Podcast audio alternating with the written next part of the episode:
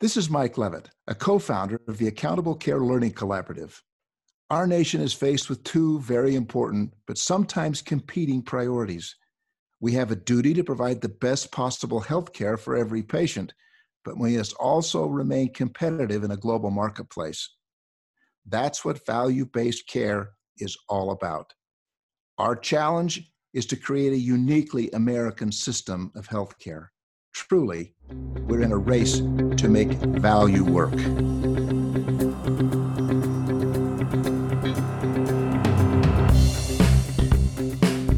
Welcome to the Race to Value, a weekly podcast hosted by Dr. Eric Weaver and Daniel Chipping of the Accountable Care Learning Collaborative.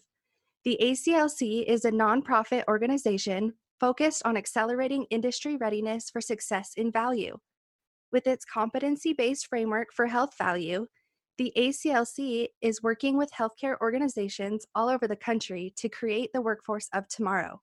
Come join Eric and Daniel as they engage the executives, clinicians, and entrepreneurs who are leading this race to value.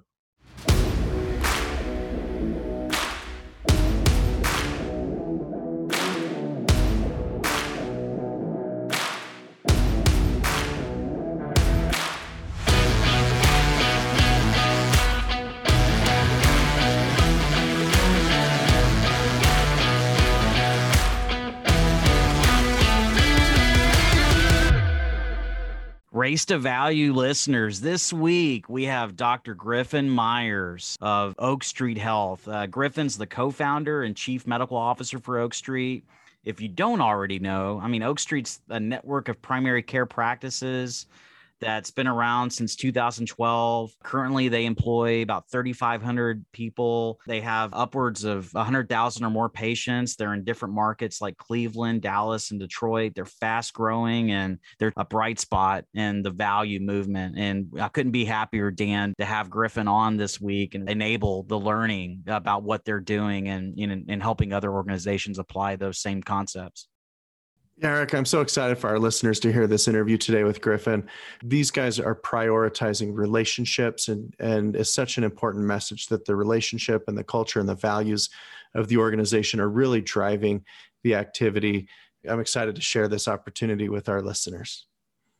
Well, it definitely is true. I mean, Oak Street has become one of the premier value based care, primary care organizations in the country. They are taking full risk with their patient population and they're they're getting great outcomes. Their providers are invested in their patients, the relationship that's there, and it's it's just a great story. So let's go ahead and hear more from Griffin as he joins us this week in the race to value. Dr. Griffin Myers, welcome to the Race to Value. We're so happy to have you this week. Yeah, thanks for having me on behalf of our team at Oak Street. Fun to be here. Well, we've been really looking forward to having you on, Dr. Myers. You know, Oak Street Health is an exemplar in value based care. There's so many great things happening, and Oak Street has this amazing vision to rebuild healthcare as it should be personal, equitable, and accountable in other words, you believe in value based care that's really patient centered and evidence based and ensures equal opportunity for good health outcomes across the population. And I can't even imagine that leap of faith you guys took when you led with those values early on in the company and you know when the economics were relatively unproven and and I'm just fascinated by the business model. I mean Oak Street Health takes full risk global capitation on patients that you serve in some of the poorest and more, most vulnerable communities. As I understand, the average Oak Street patient is a 69 year old African woman with six chronic conditions, taking 11 medications, has a high school education, lives alone with about 23,000 in income. And 42% of your patients are dual eligible for Medicaid and have complex behavioral and social needs and I believe about a third of your patients are dealing with depression and maybe a, about 20% have substance use disorder. And in so many words, I mean, it's just a very sick population, yet a global capitation model really allows you to put those premium dollars in play by investing in a high performing infrastructure and you wrap this high touch relationship based tech enabled primary care model around your patients and really support them. And you, you provide them assistance with medications and transportation, social work, and home visits. And as I understand, the sickest 10% of your patients receive almost 80% of Oak Street's dollars in terms of support.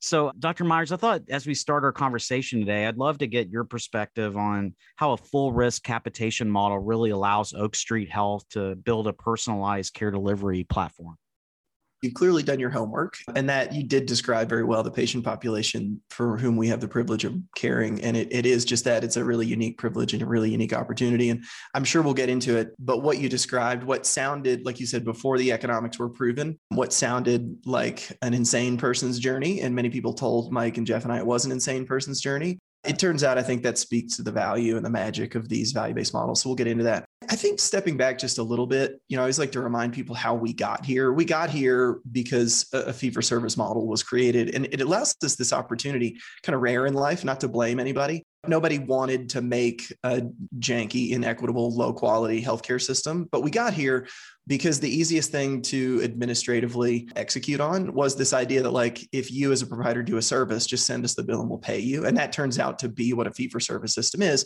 and you know we can get into it if you like but all of the downstream microeconomics of a model like that give us exactly where we are as a healthcare system. None of us should be surprised. And it means that it's actually not bad people. It's just a bad system. What we need instead is a payment model that aligns with what patients need and in particular patient segments what they need. So we at oak street we have this like I said, really unique patient population for whom we have the privilege of caring that is epidemiologically defined by exactly what they need. We take care of community dwelling older adults with multiple chronic conditions and adverse social determinants.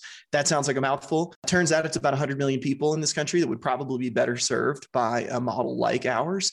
And in that patient population, a global cap model is the right one. And that global cap, that full risk, globally capitated model is what allowed us to build the platform. The platform's got a kind of three layers to it. There's architecture, routines, and then a culture. You know, the architecture for us is that we're a center-based model primarily, take care of patients in community-based primary care centers, enabled by really robust proprietary technologies and a bunch of services that are primary care sort of plus primary care with a capital P. It's all the stuff that you know makes sense to integrate into primary care, but that's the architecture. And then we have a whole bunch of routines that sit underneath that architecture things like longitudinal primary care, population management, population health interventions.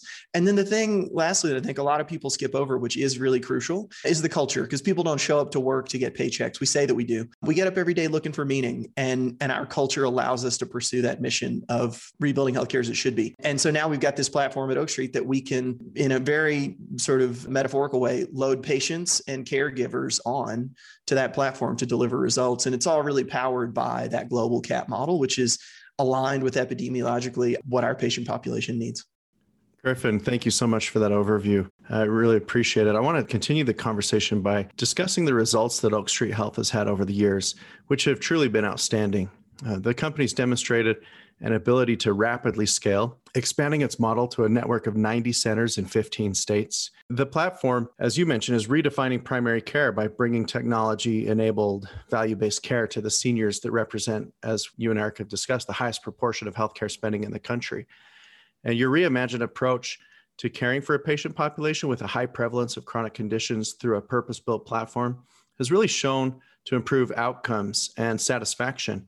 For our listeners out there, I'll run through a few statistics and results. Oak Street had reduced hospital admissions among its patients by 50%, reduced emergency department visits by 52%, reduced 30 day readmissions by 35%, achieved five star quality ratings, and tallied a 91% net promoter score.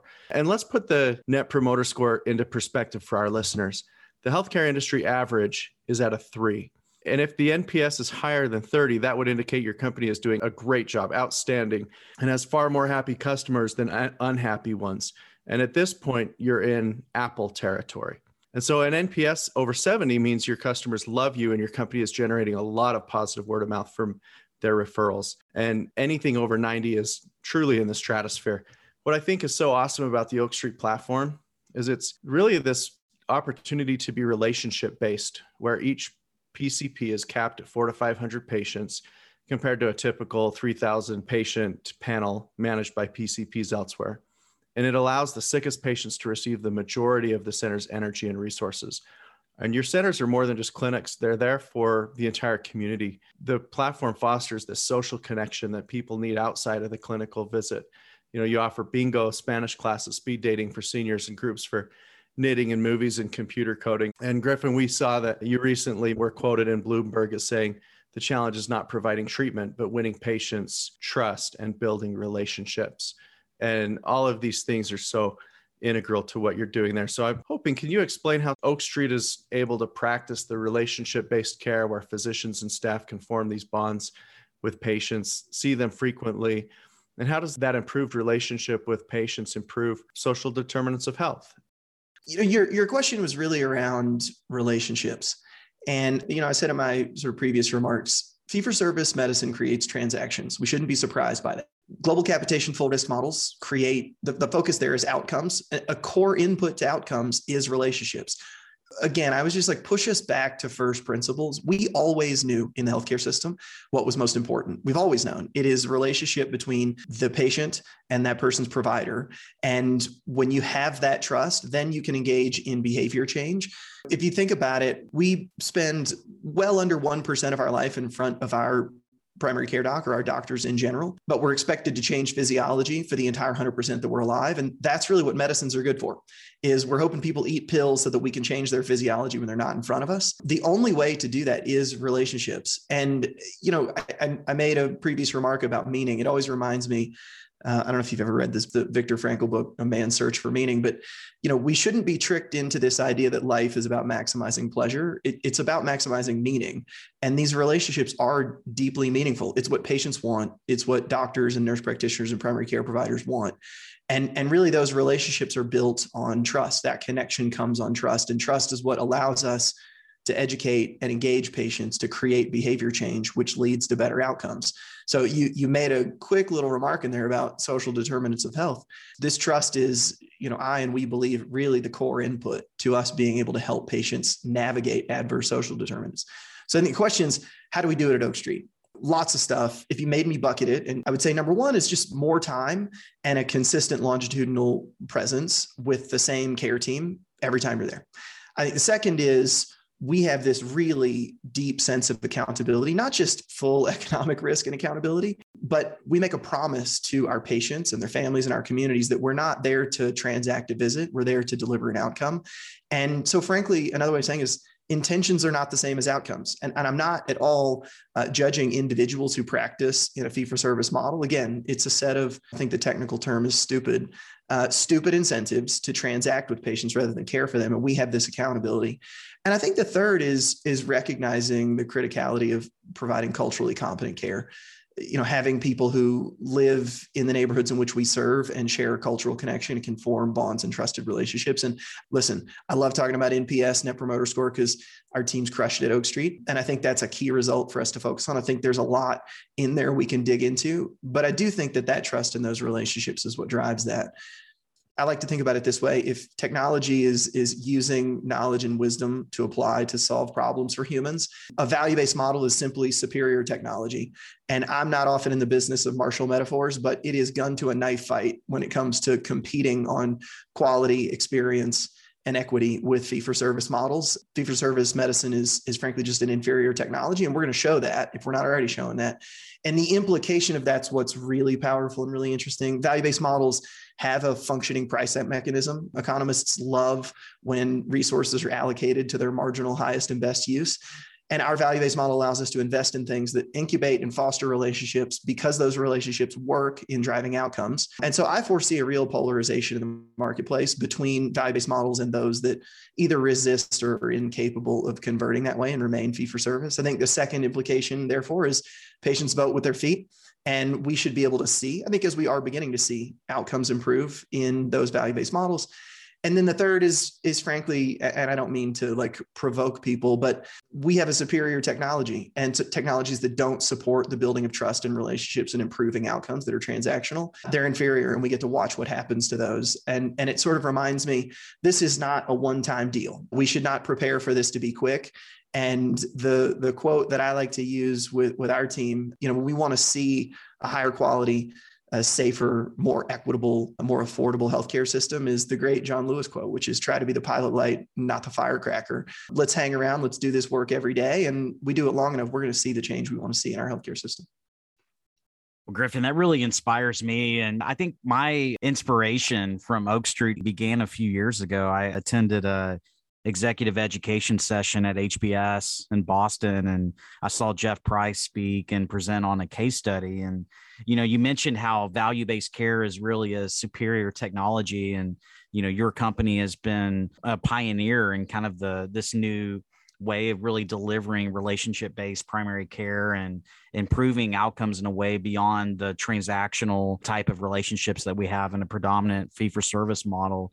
But when I read that case study a few years ago, one of the things that really stood out to me was how Oak Street activates a care team and enables that relationship through a really sophisticated technology infrastructure. And I'd like to dive into that a little bit more and how technology is connecting your multidisciplinary care teams and really activating them in a way to improve patient outcomes and as I understand, each primary care physician and nurse practitioner and medical assistant and care manager that's part of a team, they also share resources like you know they have psychiatric social workers, but they also have a data ninja. And I thought that was really cool when I read the case study.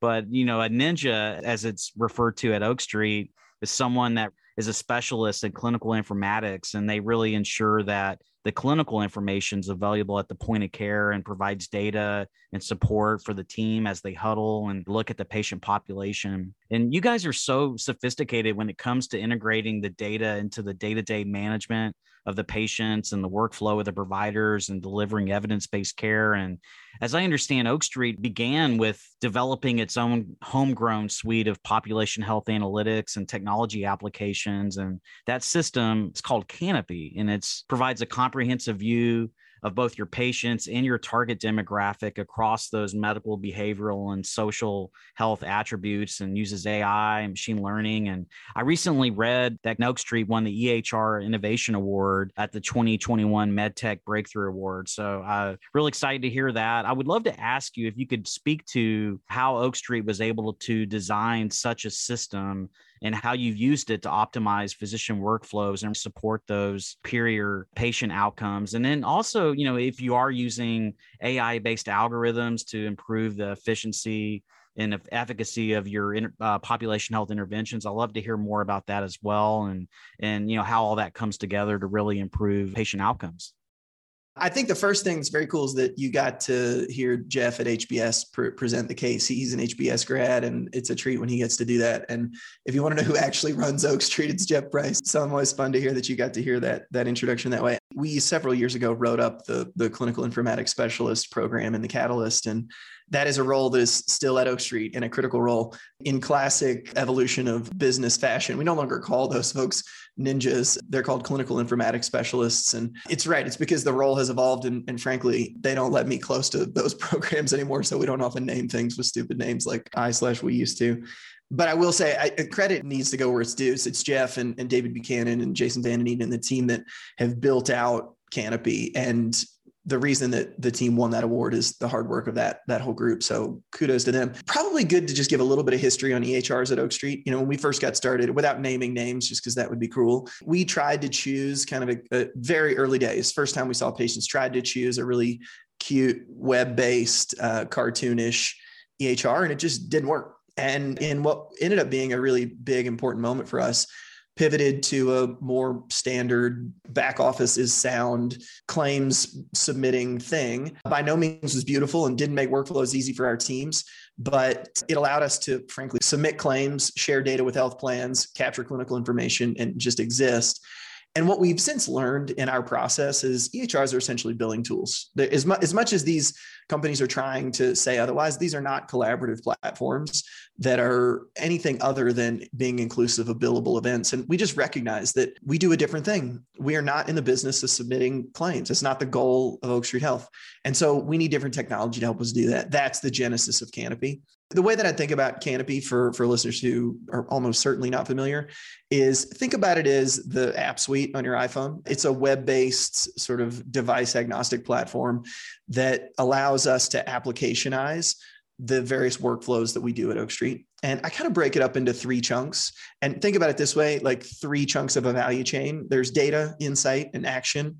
When it comes to data, you know, we use Canopy to capture data at the point of care, really with every interaction, whether we're in a visit, at home, on the ride that we provide to our patients, on the way to the center, on the phone capture lots of data. And we like to think about big data and little data. Big data meaning lots of it and little data meaning really really highly relevant highly personal very timely data that really only we are going to get at oak street because we have as we talked about before deep and long-term relationships with patients and we're able to ask questions that have frankly like the, the coefficient in front of that that data point is very high it's very meaningful and allows us to do really powerful data analysis which kind of leads to the second part of that three chunk value flow is insight. So data insight. And that for us is really applying advanced data science, machine learning, and other tools to generate insights. You know, ones and zeros don't help you understanding what that can teach you. That's how we convert data to insight. And we, interestingly, earlier in the year published a paper, paper in the Journal Catalyst about a, a machine learning protocol that we built at Oak Street, outperformed the commercial ones we were buying.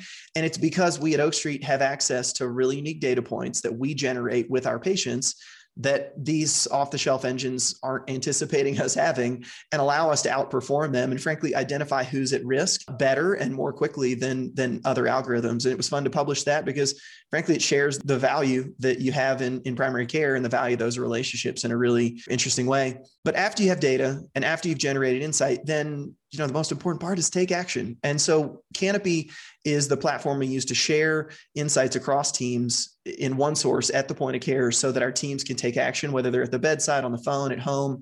And that's really where we're focused now is on applicationizing those workflows so that our teams know kind of exactly what to do with the insight generated from the data we have.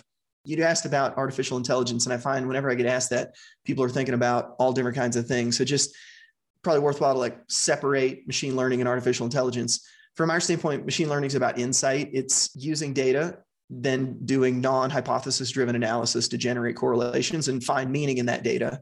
And, and you kind of refer to that catalyst paper we published to get a little better sense of what we mean there. Artificial intelligence is really about action, driving behavior and workflows to make for a higher quality, safer, more accurate care delivery experience. I think the best example there is we applicationized what we call inpatient review, which is when our primary care teams in the center round on their inpatients virtually. So when our patients are in the hospital, we went through a meta analysis and there's a table in that paper that frankly highlighted all the things that have been shown to have a positive impact on reducing readmissions. We created essentially an interactive checklist that provided all the data we would need to run that checklist. And we just ran sort of a cohort study. We gave that application to some teams and we didn't give it to others. And then we did it over time doing a cross control study and found that that application alone reduced readmissions by about 15%. And it's really by, again, data, insight, action, just getting the team the insight they need from the data at the point of care to do what's right.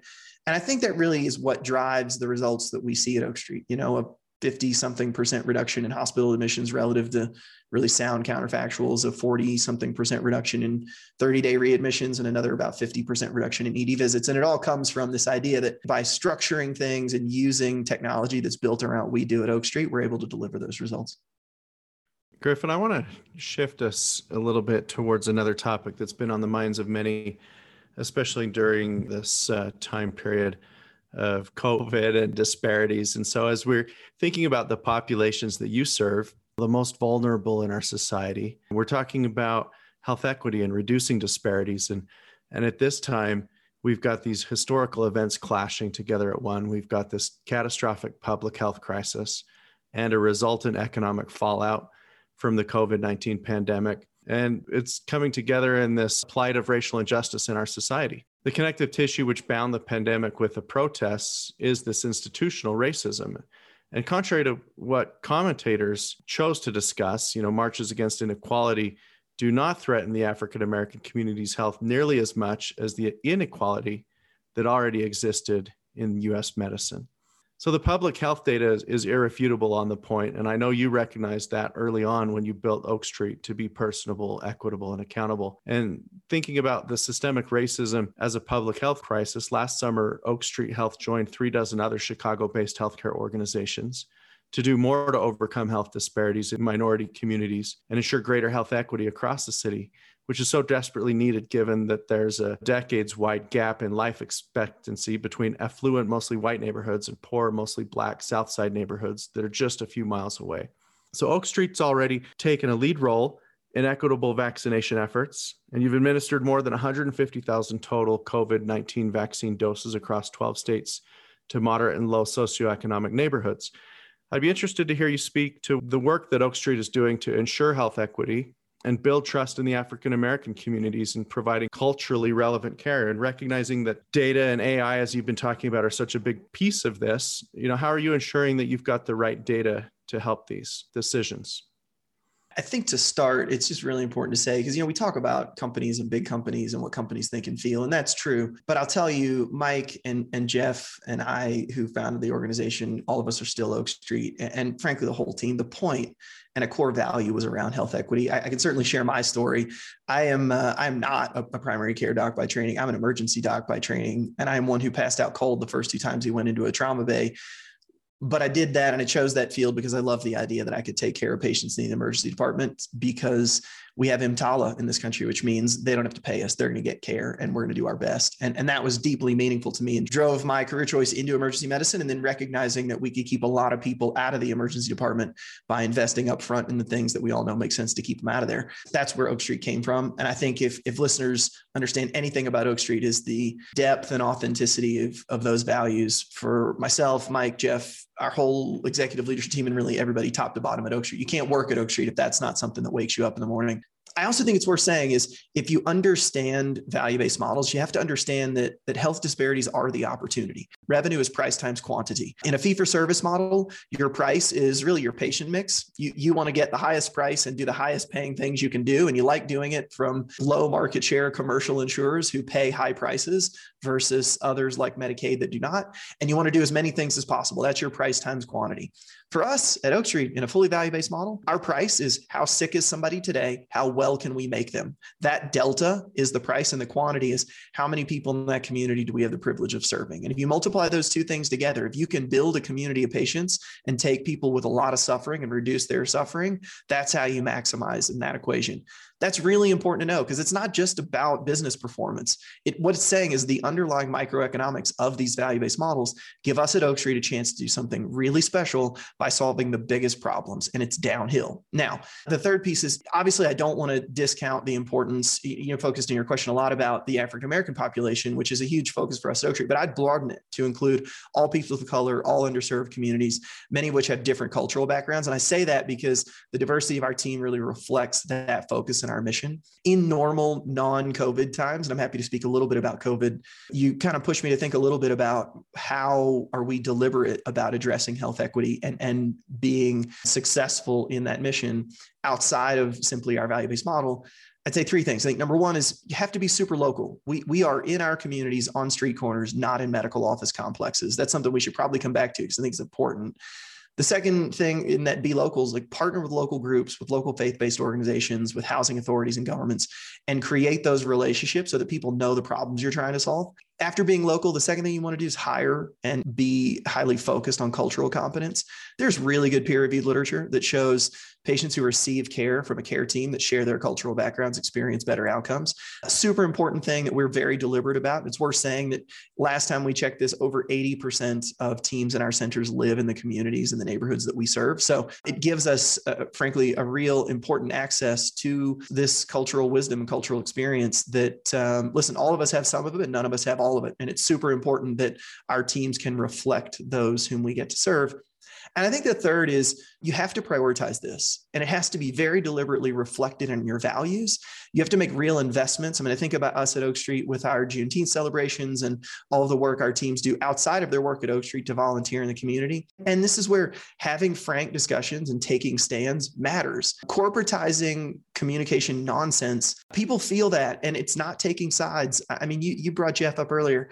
Some of the most proud moments of my time at Oak Street is Geoff's all company emails clarifying our very taking one side company positions on the events of last year, on encouraging people to do their civic duty and get out and participate and vote and stand up for what our values are at Oak Street. And seeing those, not every organization has the courage to do that and doesn't have the leadership. And I, I mean, this is where every time I see uh, an email like that come out, I'm more proud of what we've done at Oak Street to take a stand that this is really our value and it's, and it's who we are. Within COVID, I mean, again, I think it's hopefully it's clear now that equitable healthcare has been a priority for us well before COVID, and we put ourselves in a position to be a part of the solution then. Certainly, COVID exacerbated those disparities that we've all known to exist.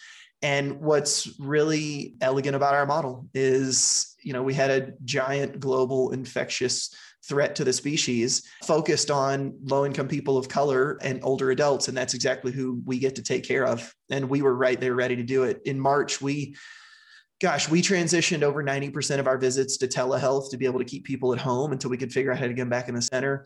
We did over 50,000, if I remember correctly, proactive wellness calls to just check on people. We converted our fleet of vans that usually bring patients to and from appointments to deliver food, medical, household supplies. We did like, I don't know, over 8,000 of those deliveries. Stood up community testing, not just for Oak Street patients, but really for the community partnership with many of the cities that we work with. You mentioned a number before. I checked this morning. No, we're going to talk about this today.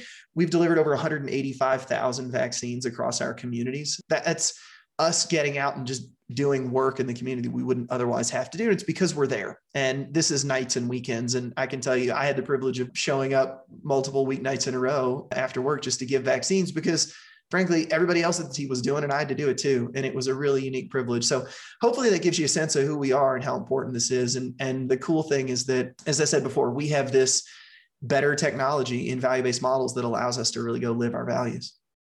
Well, it's a better technology and it, and it's backed by that purpose, you know, to be personal and equitable and accountable. And I just commend you and the team for building a platform that uh, was ahead of its time. You know, the rest of the industry is, you know, to the point you were making, awakening now, you know, coming out of this infectious, you know, pandemic that showcased a lot of these inequities. I mean, we all knew they were there, but it never was really spotlighted in a way where there was a call to action. I think there's a lot to learn that our listeners are going to be interested in hearing about, you know, what Oak Street has done over the years to really address health equity. And, you know, one of the other things that's really come out of the pandemic in terms of raised awareness is this issue of behavioral health in, in our country. I mean, it, it's a crisis right now. The stats are, you know, pretty alarming when you look at it. I mean, I believe it's about one in five Americans, about 51 million people, are living with a behavioral health condition. And there's uh, about 20 million individuals in the US that have a substance use disorder, and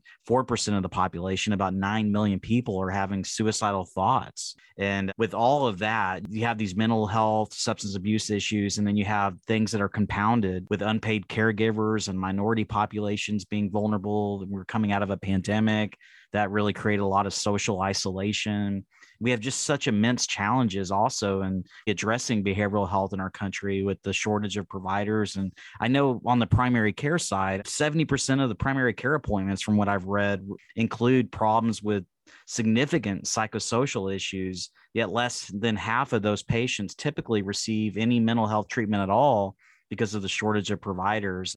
So, Griffin, I'm just thinking about this long-standing mental health crisis that we have in our country. That, as I mentioned, has really been exacerbated by these major social stressors with the the COVID pandemic and the racial inequality. Primary care, I think we all realize, is that tip of the spear. And I wanted to ask you if you could share with our listeners your perspective on how we should achieve better integration of behavioral health in the primary care environment one of the things that Mike, our CEO and, and co-founder, always says is people ask what the secret is at Oak Street, and the reality is there's no secret. Like we tell people very transparently exactly what we do. Uh, the problem is it's just very very hard. And behavioral health is one of those things that is uniquely challenging, frankly, in a very human way, is very messy. I mean, doing behavioral health well speaks to us as humans, not just as patients or collections of diseases. And, and there's some part of me as I just observe the healthcare system as it is that you know nobody seems to want to do this very well. And and it reminds me you know there's the the old Persian poet Rumi. He has this this quote that I think about a lot when we talk about behavioral health which is keep your gaze on the bandaged place because that's where the light enters you. And it's this idea that like so many other people want to look away from the suffering we see and this is a real source of suffering and it's as Mike says, it's really hard work, it's really complicated, and it requires a new mindset as to what it means to care for patients. It's not just medicine. Once you embrace that, that you have to look at the bandage place, it's not just medicine, it's behavioral health, it's social support, and then at some point, medicine for us at Oak Street, you know, the team that that has built out our behavioral health program studied the, the peer-reviewed literature called the impact model, which is essentially a study that showed when you integrate behavioral health into primary care versus have the same behavioral health services, but it's not integrated, it is inferior, meaning it is superior to have it integrated. So for us at Oak Street, every one of our care teams has a behavioral health specialist, the, the profile of which is a typically a licensed clinical social worker. They know our patients very, very well and are, are immediate members of our care teams. And for folks who spend time with our behavioral health specialists, they can escalate typically very specific types of cases to an in-house psychiatry service, including a telepsychiatry service. And we do unique and, and focused reporting on outcomes related to behavioral health precisely so that our entire care team not just the behavioral health team is aware of, of what's going on. I think it's a really important thing for us to recognize now. And i don't know that this is a secret anymore. It's been published for a while. But essentially when you invest in in behavioral health in a patient population like ours the savings don't come because you're reducing behavioral health admissions. What you're actually doing is you're equipping a human being with behavioral illness to now manage the other challenges in life, the other cr- clinical conditions that they may suffer from. And so when you invest in behavioral health, you actually save downstream on the cost related to, to managing organic illness. And so it, it, makes sense then on the back end why this integrated model works. It's something that I'm particularly proud of because, as Mike has said, um, this is the hard work that not a lot of people seem to want to look at doing. And it, it is uh, very real and deep human suffering that we at Oak Street had the opportunity to, to serve our patients in because of that value based model. And frankly, because of the wisdom and experience of our care teams and our behavioral health specialists, especially. Griffin, let's talk a little bit about your employees and their they're being mission driven. And you talked about how if they don't believe in your values, that they don't work at Oak Street. And let's talk about how they go above and beyond to support their coworkers and patients. And and they work as a team and across disciplines to rebuild healthcare as it should be and your culture was built with great intentionality and is highly structured and hyper focused in executing on a population health playbook that keeps patients healthy and happy and out of the hospital. I'm curious, how were you able to build such a culture and then replicate it across expansion markets? What's your approach to workforce development and value based care? And what programs have you developed to attract best in class teams and provide the necessary training to foster professional development? If you could speak to it, I'd love to hear about satisfaction, physician, clinician satisfaction, and and any comments that you have on what's been plaguing a lot of professionals in the industry lately, which is that burnout issue. You're right. This always starts with values. You mentioned before, uh, we thought that rebuilding healthcare as it should be would be three things. It should be personal, meaning evidence based. It should be equitable, meaning everybody should get that evidence based standard, and it should be accountable, meaning we as providers should not thrive until and after our patients thrive. And you know, we do. We talk about what it means to be Okie. And listen, we're not brainwashing people. When you ask most people, they want personal, equitable, and accountable healthcare. And so it means there's a lot of people who want to come do this work. But for us, we've clarified very, very deliberately, and we say it internally, we say it externally, that being Okie means creating an unmatched patient experience, driving clinical excellence, taking ownership and delivering results, being scrappy, which is back to our heritage as entrepreneurs, radiating positive energy and assuming good intentions. There's a lot of people who who share those things and we insist on those things, but it's not a it's not a hard sell. A lot of people want to take care of their neighbors in that way, and that's what we get to do. When you ask about workforce development, that's a big team. We have a very, probably a little bit too big a topic, but I in particular am focused a lot on supporting the group of, of providers, physicians, nurse practitioners, and the like at Oak Street.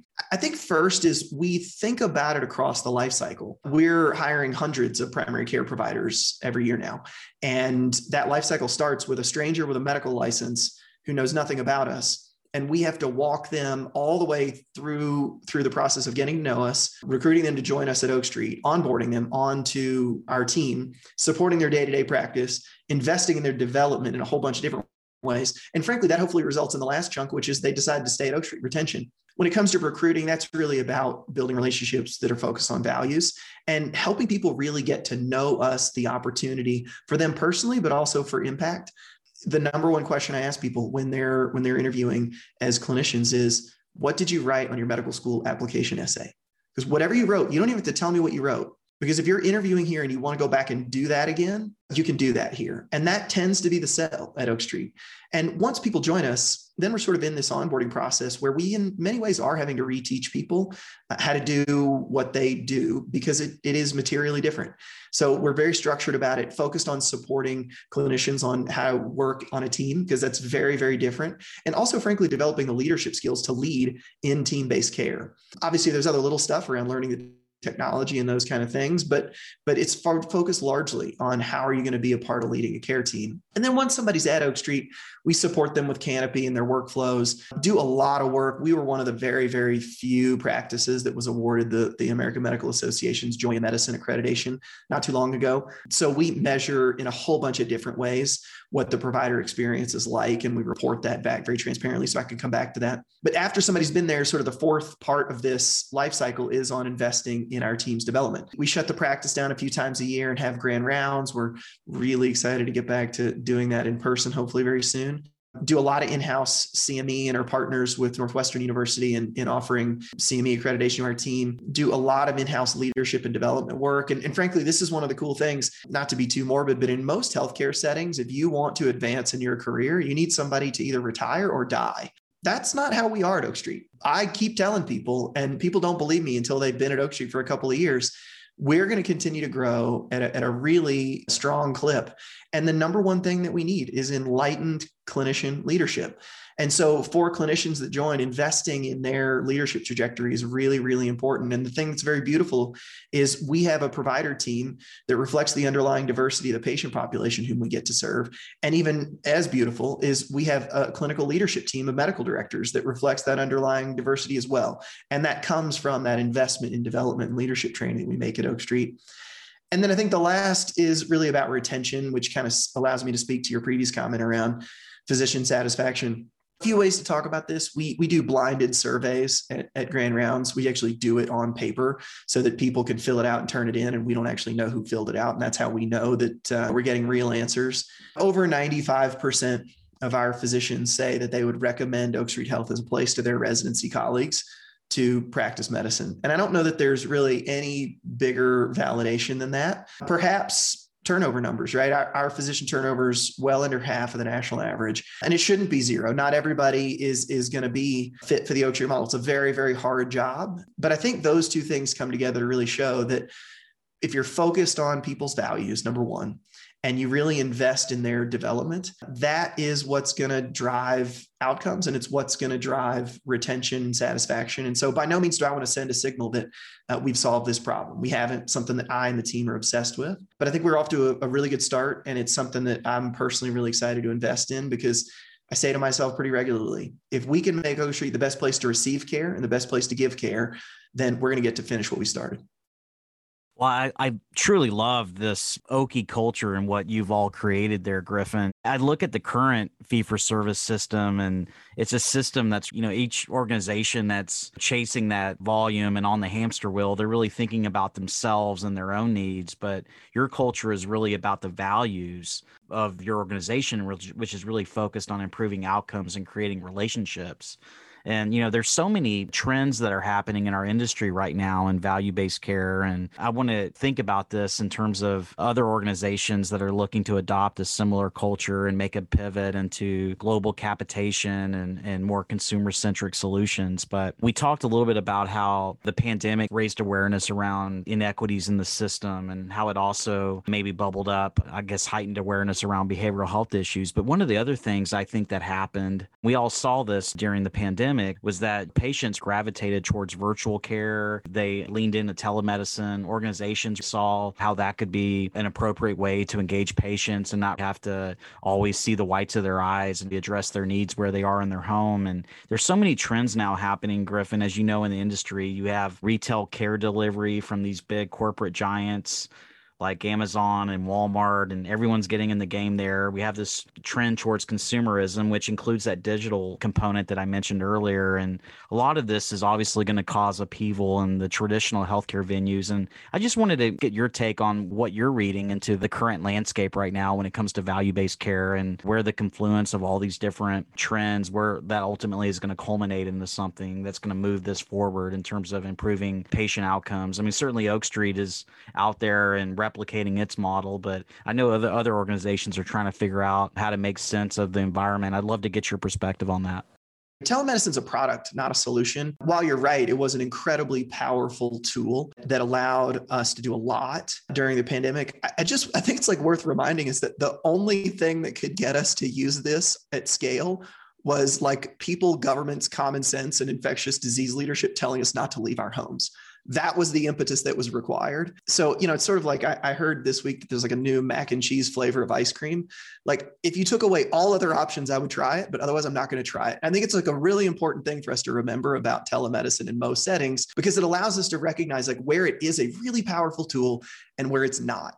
And I think to understand where it's a really powerful tool, we have to segment. So, the idea that we can take a photo of a rash and get a board certified dermatologist to partner with us on solving that, which we do at Oak Street to prevent a patient from having to get a referral and pay a $45 copay and find a way to get herself to that dermatologist. We can just get an answer at the point of care. That's a really, really big deal. I am less compelled by the idea that we could do a one off urgent care visit for somebody who's not that sick and find that to be like an important uh, advance in care delivery because I don't find it that way. And I don't think anybody finds it that way. So I'm very optimistic about using telemedicine where it is clinically and epidemiologically a way to either improve cost, improve quality, or improve experience if it's not oriented towards that and it's used for some other revenue generation purpose, then I think we should look at it for what it is. It's a product that may not have a solution behind it. That being said, I'm super optimistic that we at Oak Street continue to use telemedicine in certain venues, even after the pandemic when patients can come in. But we've also run the experiment of what happens when you can't see people in person. And there's a reason we've gone back to seeing people in person. So I think that this is a far more subtle answer than, frankly, what I hear about at most conferences or what I get in my white papers in my inbox and delete every two weeks.